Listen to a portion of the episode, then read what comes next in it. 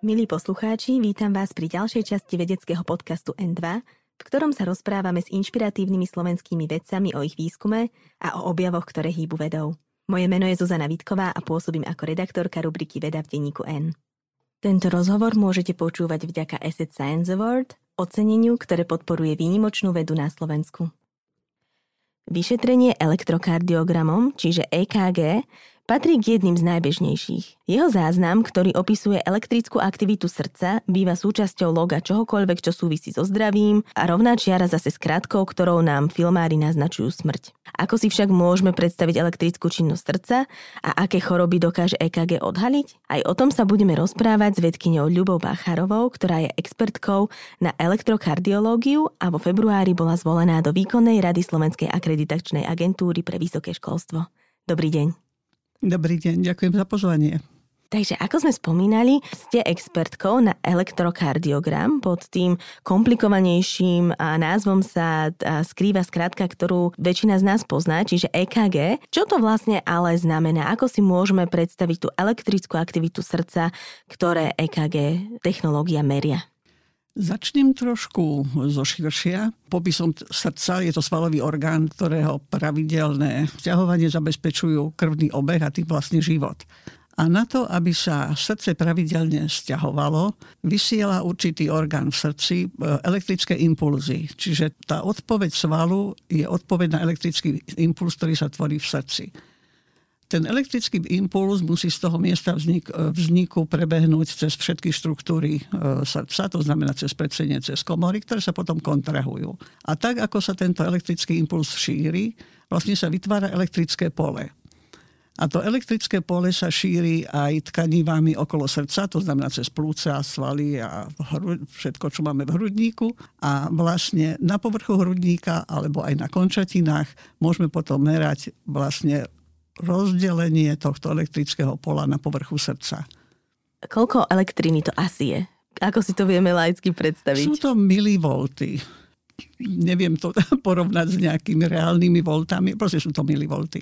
K takým tým najčastejším problémom so srdcom, ktorý ľudia mávajú, patrí vysoký tlak. Tento problém niekedy zľahčujeme ako vec, ktorú má vlastne každý. Čo všetko nám to, keď máme v tele vyšší tlak, aký máme mať, spôsobuje? Vysoký tlak znamená, že srdce pracuje proti zvýšenému odporu. Tým pádom sa viacej namáha a vlastne sú tam dva také hlavné momenty, ktoré nás môžu ohroziť. Jednak je to tá zmena srdca, ktoré sa namáha a jednak je to tá cievná zložka, kde je vysoký odpor a tá tlaková vlna nie vždy dokáže adekvátne zasobovať všetky tkaníva na periférii. Ďalšími komplikáciami sú potom zmeny na cievach, ktoré môžu viesť k ich upchatiu a to môže sa prejavovať buď na končatinách, alebo na srdci, alebo na mozgu so závažnými následkami, či už porážkou, alebo nedokrvením končatín, alebo infarktom myokardu.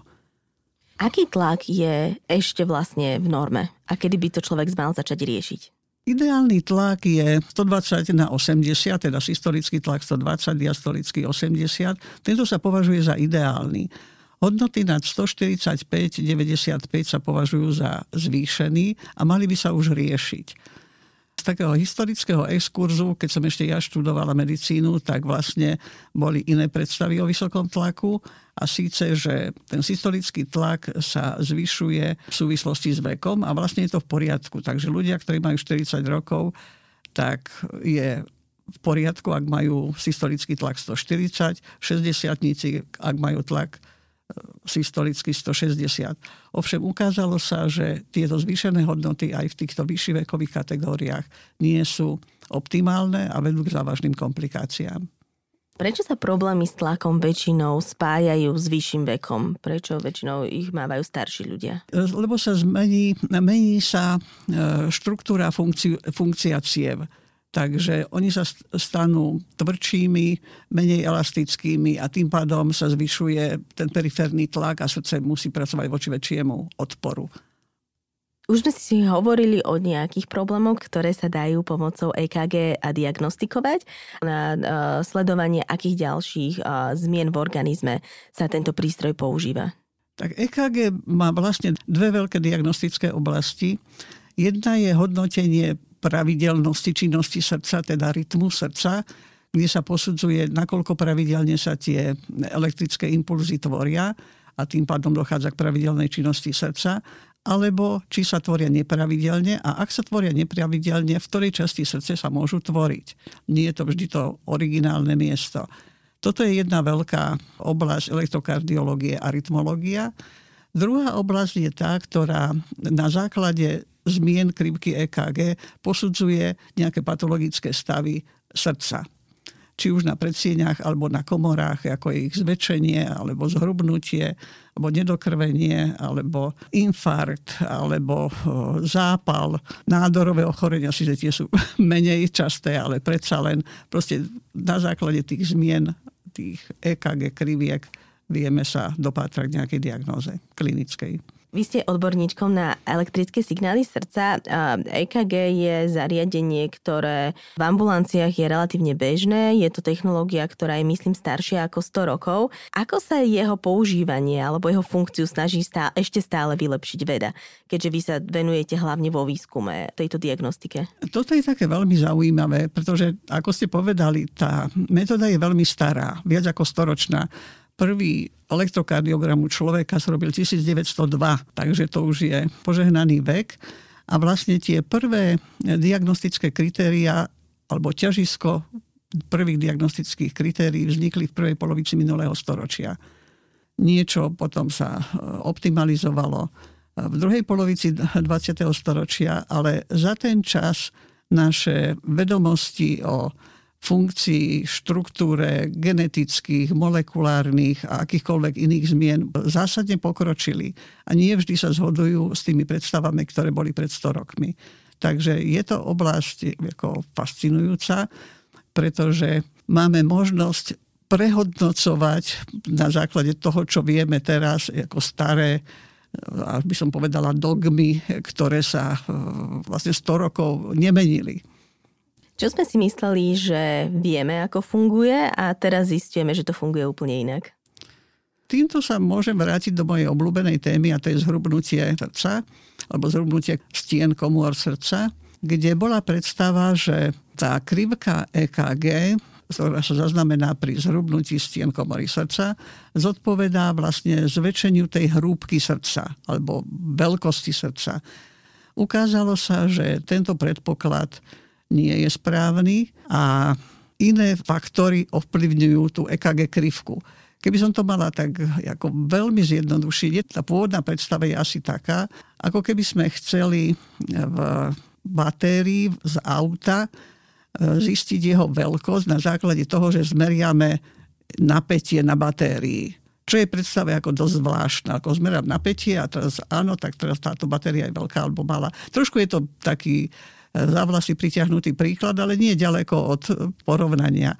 A to isté vlastne to predstavu, že to, čím väčšiu tú EKG vychylku zaznamenáme, znamená to, že to je zväčšené srdce. To nie je vo väčšine prípadov pravdivé a ukazuje sa, že práve to sú zmeny na funkcii teda tých elektrických vlastností srdca, ktoré ovplyvňujú ten výsledný elektrokardiogram. A prečo je zväčšené srdce problém? Zväčšené srdce môže mať viacero príčin, môžeme sa zastaviť tej hypertenzii. Jednak je viacej namáhané. To zväčšené srdce nemusí mať vždy dostatočné krvné zásobenie. Tá svalovina sa nahrádza väzivom a stáva sa menej efektívnou. To je jedna z možností. Iná možnosť pri hypertrofii je, že sú to geneticky podmienené ochorenia, ktoré majú ako zásadne inú štruktúru srdcového svalu a tým, že neadekvátne reagujú na elektrické impulzy, môže dochádzať k náhlej smrti. To sú také tie alarmujúce príklady napríklad mladých športovcov, ktorí náhle zomrú na ihrisku. Vy ste na túto tému a zhrubnutia steny ľavej srdcovej komory, o ktorej ste spomenuli, že je vaša obľúbená, nedávno dávali aj rozhovor pre prestížnu Mayo Clinic. Ako je na tom momentálne výskum tohto problému a toho, ako mu predchádzať a ako ho liečiť? Trošku sa vrátim do takej mojej e, osobnej histórie. Zväčšenie ľavej komory, alebo hrúbky steny ľavej komory bola téma, ktorá sa zdala definitívne vyriešená roky dozadu, teda v 50. rokoch minulého storočia. A vlastne sa s tým málo ľudí zaoberalo. Boli mnohé iné mimoriadne zaujímavé témy. Ja som sa k tejto téme dostala tak, že pracovala som na výskumnom pracovisku, ktoré sa volalo Výskumný ústav lekárskej bioniky a tam som robila v elektrokardiografickom laboratóriu a prichádzali k nám pacienti s zhrubnutím alebo zväčšením ľavej komory. A v tom čase, to boli 70. 80. roky, sa objavovala, objavovala echokardiografia, objavovala sa e, počítačová tomografia, ktoré ukážu tú veľkosť srdca. A e, raz môj nadriadený e, prišiel mimoriadne nespokojný s mojimi výsledkami, pretože tie EKG výsledky sa zásadne, alebo v malom percente, asi v 30% zhodovali s tými odmeranými veľkosťami srdca bol s tým teda nespokojný a vyjadril sa asi v takom zmysle, že mojim výsledkom sa nedá dôverovať. Čo teda, vtedy som bola mladá, som sa, sa ma to samozrejme dotklo, aj keby som bola stará, by sa ma to dotklo. A okrem toho, že sa ma to dotklo, ma to zaujalo ako fenomén. Že predsa to nemôže byť e, nesprávne, pretože ja to EKG, alebo naša pani laborantka, to EKG nejako neovplyvní keď ho sníma. Tam nie je ten subjektívny vklad toho vyšetrovateľa. Tak som sa tým začala zaoberať. No a vlastne niekoľko rokov som tento e, fenomén sa snažila snažila som sa naň pozrieť z rôznych aspektov. Od základného výskumu na kardiomyocitoch, teda na bunkách srdcového svalu, cez e, klinické štúdie, cez epidemiologické štúdie, cez e, počítačové modelovanie vlastne, čo môže byť vysvetlením takéhoto stavu. No a vlastne som prišla k tomu záveru, teda, že darmo my porovnávame EKG s, ma, teda s tou veľkosťou komory, pretože to nezávisí od tej komory, ako pri tom to batérii v aute, ale od tých elektrických vlastností a na to sa treba sústrediť. A vlastne to je teraz tá nová, čo máme ako nová paradigma diagnostiky hypertrofie ľavej komory človek asi nevie úplne len tak cestou napríklad domov z práce povedať, že či má zmenené srdcové signály. Ako vie zistiť, že je niekde problém? No, človek vie subjektívne zistiť, ak má nepravidelný rytmus. To cíti. To asi poznáte, keď vám zrazu tak srdiečko udrie mimo pravidelného behu. Inak nie, to človek necíti. A bolí srdce? Srdce bolí, keď je napríklad nedokrvené alebo pri infarkte myokardu. Teda nedokrvené v širšom slova zmysle a pri infarkte myokardu, kde je už lokaliz- lokalizované poškodenie. Ale inak sa netreba spoliehať na to, že keď človeka nič nebolí, tak so srdcom nič nemá. No, nedá sa na to spoliehať, áno jeden z takých, z takých najnepreskúmanejších orgánov stále zostáva mozog, ale srdce poznáme teda asi relatívne veľmi dobre, vieme ho aj transplantovať, poznáme jeho funkcie, čo stále zostáva pre vedcov ako keby nerozlúsknutelnou záhadou. Tak určite je mozog komplikovanejší ako srdce ale e, napriek tomu veľa vecí nevieme. Keď len spomeniem tú medzeru vo vedomostiach, ktoré máme, že ako, aké diagnostické kritéria používame tých 50-100 rokov a tým, čo vieme teraz napríklad o genetike, čo vieme o molekulárnych biomarkeroch alebo detailoch rôznych procesov, ktoré sa na srdci odohrávajú, tak tuto je veľká medzera, lebo to tak prebiehalo, ten výskum prebiehal oddelenie. Tuto bolo také klinické EKG, ktoré už bolo zaužívané, to sme stále používali a tuto sa objavovali nové fenomény. To je, to je myslím, ako veľká výzva pre e, výskum srdca. Vieme už diagnostikovať mnohé genetické ochorenia na ktorých génoch sú zmeny a ako sa prejavia. Ale mm-hmm. nevieme to spojiť, ako to v budúcnosti alebo aj v, súčasn- alebo v tom danom momente vyzerá na EKG. A či sa to vyvinie do ďalšieho nejakého patologického obrazu, alebo či je to nevinný nález, ktorým sa netreba zaoberať. Toto, toto ešte nevieme. Momentálne pôsobíte hlavne vo vzdelávaní. Venujete sa ešte aj výskumu? Obidve sa mi vlastne prelínajú, lebo snažím sa e, v oblasti toho vzdelávania pritiahnuť mladých ľudí, aj starších ľudí k tomu, aby robili výskum, aby nepovažovali dané diagnostiky alebo dané procesy za niečo samozrejme, čo tu bude na veky a netreba to preverovať, ale aby sa venovali pozorovali to, čo sa okolo nich deje. Tá prax je zdrojom vlastne toho nového poznania, takže by som to tak neoddelovala, že čo je prax a čo je výskum. Mne sa tieto dve veci ako spolu prelínajú. Čiže také väčšie prepojenie kliniky s výskumom? Áno študent už skončí medicínu, dostane sa teda na kliniku, ten, v tom prvom období sa nejak zauča, osvojí si nejaké nové, nové zručnosti, prejde teda to, čo voláme do praxe a časom sa z neho stáva e, expert na nejakú oblasť alebo získava skúsenosti, ktoré sú veľmi cenné a niekedy ojedinelé. A tieto skúsenosti treba odovzdať druhým. A to by sa nemalo diať ústnou e, formou niekde na chodbách nemocnice, ale mali by sa písomne zaznamenávať, pretože vtedy sú uchopiteľné a vtedy poslúžia aj tým ďalším, vtedy sú obariteľné, e, vtedy sú mm, jak by som to povedala. Už aj Pavol Dobčínsky, keď sa zachovať rozprávky, tak ich ako napísal, lebo inak by sme ich zabudli. Čiže to naše poznanie potrebujeme zdokumentovať. A to má štandardný spôsob, akým sa to má robiť a to je to, čo sa volá vedecké písanie a niekedy to pôsobí odstrašujúco. Pôsobíte aj v zahraničí. Je v zahraničí táto prax iná? Píšu vedecké práce ľudia z praxe alebo aj študenti viac ako u nás na Slovensku? Tak neviem to ako zovšeobecniť, ale môžem povedať dva príklady. Jeden zo Spojených štátov z Duke University v Durame v Severnej Karolíne a potom čo viem, zo Švedska, treba z Lundu kde v univerzitných nemocniciach veda je súčasťou klinickej praxe, teda výskum je súčasťou e, klinickej praxe. Takisto sú tam zapojení toho študenti, e, konkrétne na Duke University, tam robia študenti dva výskumné projekty, jeden na konci tých teoretických e, predmetov, je to výskum v oblasti základného výskumu a na konci štúdia E, prácu klinickú, takže majú tú skúsenosť jednak so základným výskumom a jeho, jeho prínosom a klinickým výskumom a jeho zvláštnosťami. Plus to píšu, čiže majú obrovskú výhodu voči nám, lebo majú túto skúsenosť teda praktickú s písaním a robením výskumu a jednak majú obrovskú výhodu, že vedia po anglicky.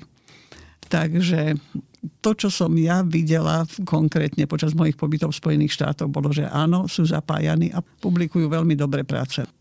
Čomu sa momentálne venujete vo výskume?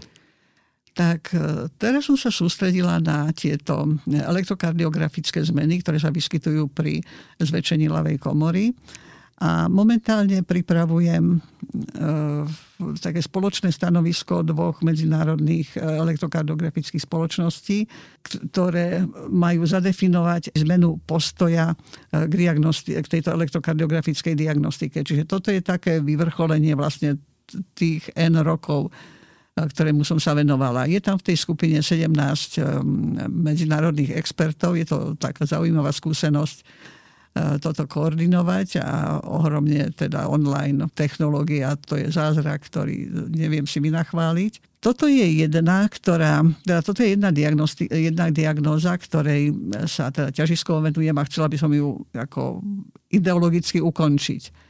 Ovšem, z toho sa odvíjajú otázniky aj na ďalšie elektrokardiografické diagnózy, ktoré vlastne vychádzajú z, tej, z toho istého predpokladu, že nemôžeme sa sústredovať na klinickú diagnostiku, na klinickú diagnózu, ale musíme sa sústredovať na elektrické pochody srdca, ktoré môžu byť dokonca pri rôznych e, diagnózach tie isté. A tým pádom sa snažím posunúť EKG diagnostiku nie, aby ten záver bol klinická diagnóza, ale by bol záver elektrokardiografická diagnóza v kontexte tej klinickej. Príklad infarkt myokardu. Infarkt myokardu je diagnóza, na ktorú sa môžeme pozrieť z rôznych eh, pohľadov. Jeden je klinický, že má pacient bolesti, že je dýchavičný, že má eh, že mu, sa mu zníži tlak. To je taká, tá klinic, ten klinický pohľad. Ehm, ďalší pohľad je, dajme tomu, patofyziologický, že dochádza k odumretiu určitej časti srdca, tej svaloviny srdca. Ďalší pohľad je elektrokardiografický, že určitá časť srdca mi nevedie elektrický impuls. A tieto sa musia stretnúť. Čiže na základe jedného by sa nemala robiť klinická diagnóza. Klinická diagnóza by sa mala robiť na zhodnotení všetkých týchto pohľadov. Poďme späť k vašej práci s mladými vedcami. Roky spolu organizujete kurzy zamerané na rozvoj vedeckých zručností u mladých akademikov a lekárov z praxe. Čo by mali byť tie vedecké zručnosti, ktoré ovládajú mladí akademici? Tie naše letné školy pozostávajú zo štyroch workshopov. Naši účastníci sú rozdelení do skupín, ktoré sú zásadne e, medzinárodné a interdisciplinárne. Čiže tam sa stretnú ľudia z rôznych končín sveta a z rôznych profesí. A počas štyroch dní oni majú navrhnúť, a napís, navrhnúť projekt a napísať ho v nejakej formálnej štruktúre, ktorá sa priebežne diskutuje. A vlastne vygenerujú si nejaký projekt z toho, čo vedia, z toho, čo zaujíma každého jedného z tej skupiny, čo vyžaduje veľmi efektívnu schopnosť počúvať, vyjednávať, argumentovať, motivovať, čo sú zručnosti, ktoré sa v medzinárodných, nie len v medzinárodných tímoch mimoriadne zídu. Potom sa tie to, čo napíšu, to, čo pripravia, sa diskutuje so všetkými účastníkmi a títo účastníci podávajú spätnú väzbu tej danej skupine a vlastne oni sa takisto učia počúvať a podávať pozitívnu spätnú väzbu, teda nekritizovať nedostatky, ale hľadať možnosti, ako daný návrh vylepšiť. A toto zase myslím, že je jedna skúsenosť, ktorá je mimoriadne cenná pri uh, vedeckých tímoch. A líši sa nejako súčasná generácia mladých vedcov od tých predchádzajúcich, s ktorými ste mali tú možnosť pracovať? E, sú viacej cestovaní, sú viacej medzinárodne otvorení, lepšie sa vyjadrujú po anglicky a lepšie ovládajú techniku, teda výpočtovú techniku, čo je obrovské plus. Od roku 2006 e, tento kurz absolvovali účastníci z 35 krajín a čo sú naše slovenské špecifika oproti zahraničným účastníkom? Kde sú naše najväčšie slabiny a kde sú možno aj nejaké veci, v ktorých sme lepší? Neviem to tak celkom generalizovať ako slabiny alebo lepší, ale to, čo som si všimla, ale nie len u slovenských účastníkov, ale dajme tomu z centrálnej Európy alebo čajno Strednej Ázie, voči tým, ktorí sú eh, odškolení eh, zo západných univerzít, je to, že spočiatku sa málo zapájajú do diskuzí. Nie sú zvyknutí diskutovať.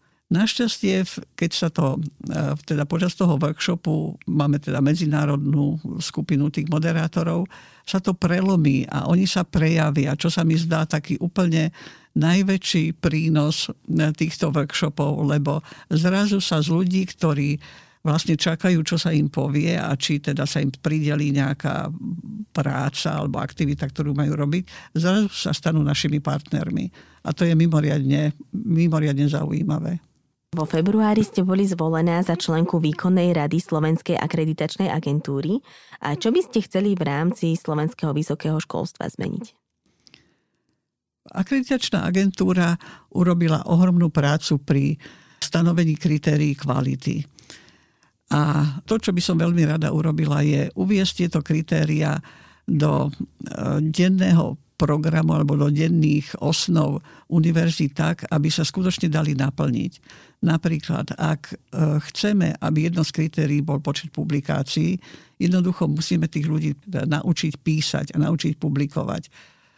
Pretože keď sú nepripravení tí študenti, tak písanie sa pre nich stáva nie zaujímavou činnosťou, respektíve až nočnou morou a nezískajú ten dobrý pocit takého toho intelektuálneho, svojho intelektuálneho vkladu do nejakého problému.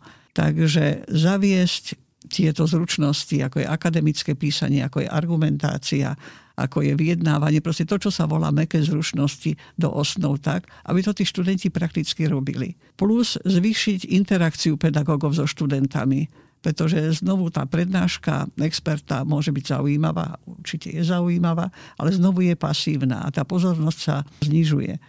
Takže efektívnejšie by bolo práca v takých tých menších e, skupinách, kde tá e, interakcia je intenzívnejšia.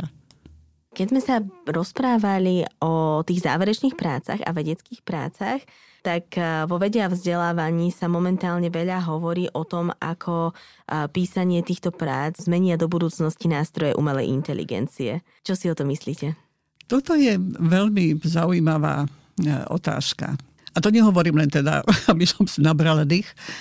Eh, ja som sa stretla s umelou inteligenciou niekedy začiatkom 80. rokov, teda v elektrokardiológii na jednom kongrese a ma to zaujalo ako silný, efektívny, sofistikovaný a veľmi perspektívny nástroj.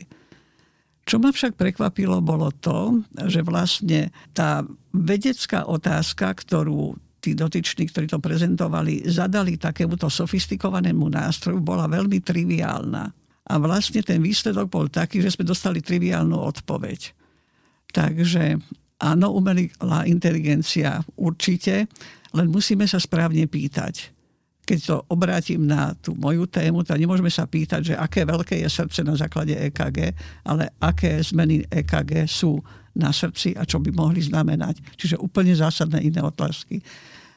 Mimochodom, minulý týždeň mi poslal kolega link na OpenAI, že nech si to vyskúšam. No tak sa teraz, plánujem vyskúšať, že túto moju tému, ktorú teraz spracovávame pre dve teda medzinárodné spoločnosti ako novú paradigmu diagnostiky, že skúsim zadať to ako otázku, že ak sa s tým vyporiada umelá inteligencia, keď jej dám dve rôzne otázky. Takže dúfam, že nezostane len pri slúbe, ale že to urobím. Potom vám poviem. A, takže myslíte, že umelá inteligencia aj nástroje skôr poháňajú výskum dopredu, alebo by sme si mali dať na ňu pozor? Áno, obi dvoje. Obi dvoje. Určite každý nástroj, každý nástroj je dobre, keď sa dobre uchopí. Ak sa začne mu pripisovať absolútna, absolútna váha, tak sa zase dostávame mimo, lebo takýchto absolútnych práv sme mali už za celý čas ako dosť veľa. No. Niektorí odborníci sa obávajú, že študenti budú svoje e, záverečné práce falšovať takýmto spôsobom, že ich nechajú napísať umelej inteligencii. Je to podľa vás e, veľký problém, alebo by sa skôr do budúcna študenti mali naučiť pracovať aj s takýmito nástrojmi a použiť ich na to, aby svoje práce vylepšili? Prvom rade by mal školiteľ veľmi úzko spolupracovať s tým študentom. Čo sa u nás nie vždy deje. Sú na to prieskumy, kde študenti deklarujú, že 3 mesiace alebo 6 mesiacov školiteľa nevideli. Čiže v tom prípade môže študent siahnuť po čomkoľvek. Ak sa s ním intenzívne pracuje, tak toto by sa objaviť nemalo. Prípadne malo by sa to využiť na to, aby sa tá výskumná otázka, alebo tá téma, ktorú spracováva, mal to ako podporný mechanizmus. Ja by som to ako zásadne neodmietala, lebo to je silný nástroj. Tak ako, čo ja viem, štatistika je silný nástroj, alebo čokoľvek iné. Tá diplomová práca by mala byť... Eh, ja som to videla teda v tých Spojených štátoch, kde som chodila do redakcie ako raz do roka na 2-3 týždne, ako sa tam študentom venujú to bolo nereálne, aby použili akýkoľvek materiál, ktorý im robí niekto iný, pretože oni s ním pracovali, diskutovali sa detaily, e, preberali sa zdroje, z ktorých sa to, z ktorých sa to objavovalo. Čiže bola tam, bola tam tá, práca, tá intelektuálna práca študenta bola tam vidieť. To isté som sa ja snažil robiť s mojimi študentami, keď som robila diplomové práce, tak e, aby takisto sa venovali a môžem sa pochváliť, že niektorí moji študenti sme, teda spolu s nimi sme publikovali teda so študentami, čo sa mi zdalo ako pre ich vedeckú kariéru alebo akúkoľvek kariéru profesionálnu veľké plus. Takže študenti sú šikovní, to sú dospelí ľudia, takže mali by sme sa k tým chovať ako k dospelým ľuďom. Jednou z ďalších oblastí, do ktorých umelá inteligencia zasahuje, je aj umenie. A ja keď som si o vás čítala na internete, tak som okrem pozvánok na vedecké diskusie narazila aj na pozvánky na vernisáž, keďže maľujete. Neznervoznie vás umelá inteligencia ako maliarku? Ja mám k výpočtovej technike veľmi ako priateľský vzťah. Ako lekár som sa vlastne v začiatkom 80. rokov dostala do počítačového prostredia. Ja teda neviem ani programovať, ani detaily IT neviem, ale myslím, že som celkom e, dobrý užívateľ, používateľ. A z toho pohľadu sa mi každá nová aplikácia, každá nová oblasť dá mimoriadne ako užitočná, zaujímavá a prínosná. A to sa týka aj umelej inteligencie. Pani Bacharová, ja vám veľmi pekne ďakujem, že ste si našli na nás dnes čas a, a porozprávali nám o srdci, o jeho elektrických impulzoch, aj o tom, ako by sa mohlo zmeniť vzdelávanie mladých vedcov. Ďakujem za pozornosť aj vám, milí poslucháči, a teším sa na vás opäť o dva týždne pri ďalšom dieli vedeckého podcastu N2. Dovidenia. Ďakujem pekne aj vám. Tento rozhovor ste mohli počúvať vďaka Asset Science Award, oceneniu, ktoré podporuje výnimočnú vedu na Slovensku.